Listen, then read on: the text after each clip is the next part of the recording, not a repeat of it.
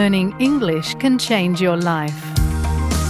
You can improve your English and learn about Australian culture at the same time with SBS Learn English. Listen wherever you get your podcasts. أنتم برفقة SBS عربي 24. اكتشفوا المزيد من القصص العظيمة على sbs.com.au/arabic. النشاط البدني المنتظم ضروري للصحة الجسدية والعقلية وللرفاهية. توجد في أستراليا فرص للمشاركة في نشاط رياضي في كل مكان. الرياضة المجتمعية هي رياضة غير رسمية وشاملة، ويمكن أن تكون الفوائد الكثيرة لممارسة رياضة مجتمعية بالنسبة للمهاجرين الوافدين حديثا مفاجئة. أصبح ملعب كرة القدم التابع لمجلس المدينة موطنا لفريق ملبون المجتمعي لكرة القدم Melbourne Social Soccer، ومكانا للتبادل الثقافي والتنوع. تطور MSS من مجموعة عادية من الأشخاص يبحثون عن نشاط ممتع، كما يقول المؤسس المشارك مايكل ماك آرثر، لأن يصبح الآن أحد أكبر نوادي كرة القدم المحلية في فيكتوريا. Most of the people that came along to play were international students, backpackers, newly arrived migrants.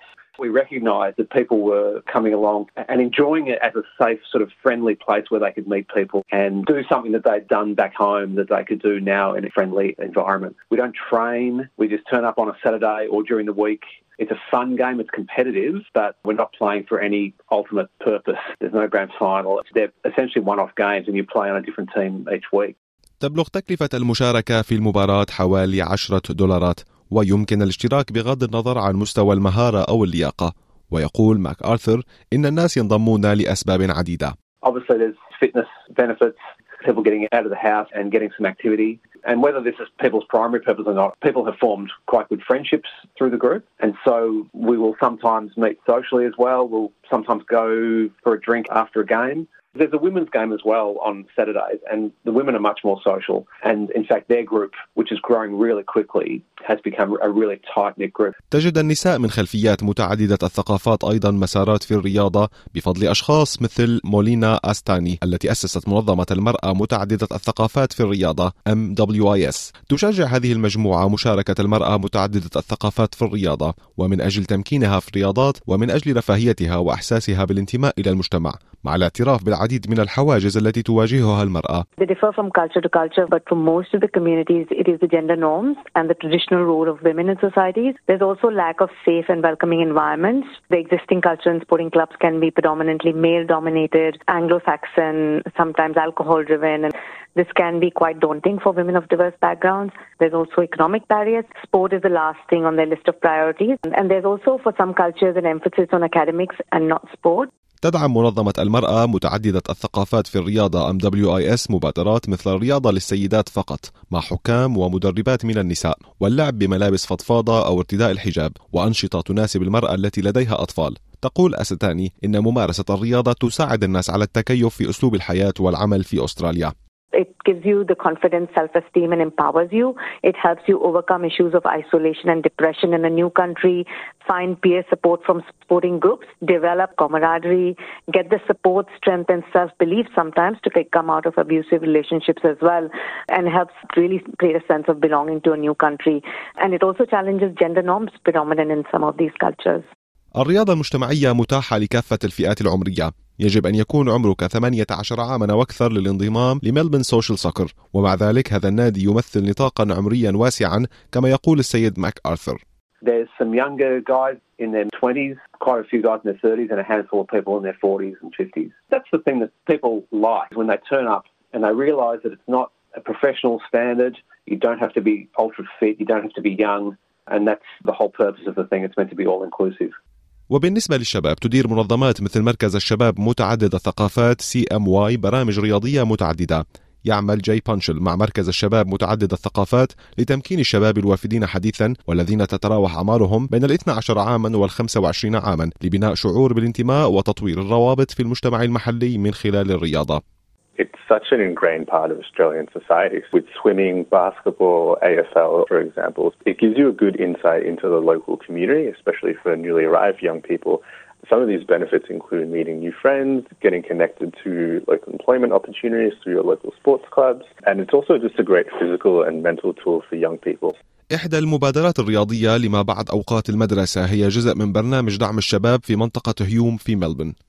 collaborate with the Broadmeadows Leisure Centre to do afternoon futsal, volleyball, basketball and swimming. What we do as well is have employment opportunities to learn like soccer accreditation, basketball coaching accreditation, umpiring courses, because we want young people to do these courses and then get employed casually, part-time, with local sports clubs or at their local sports centre. And then who knows, that could turn to a full-time pathway career.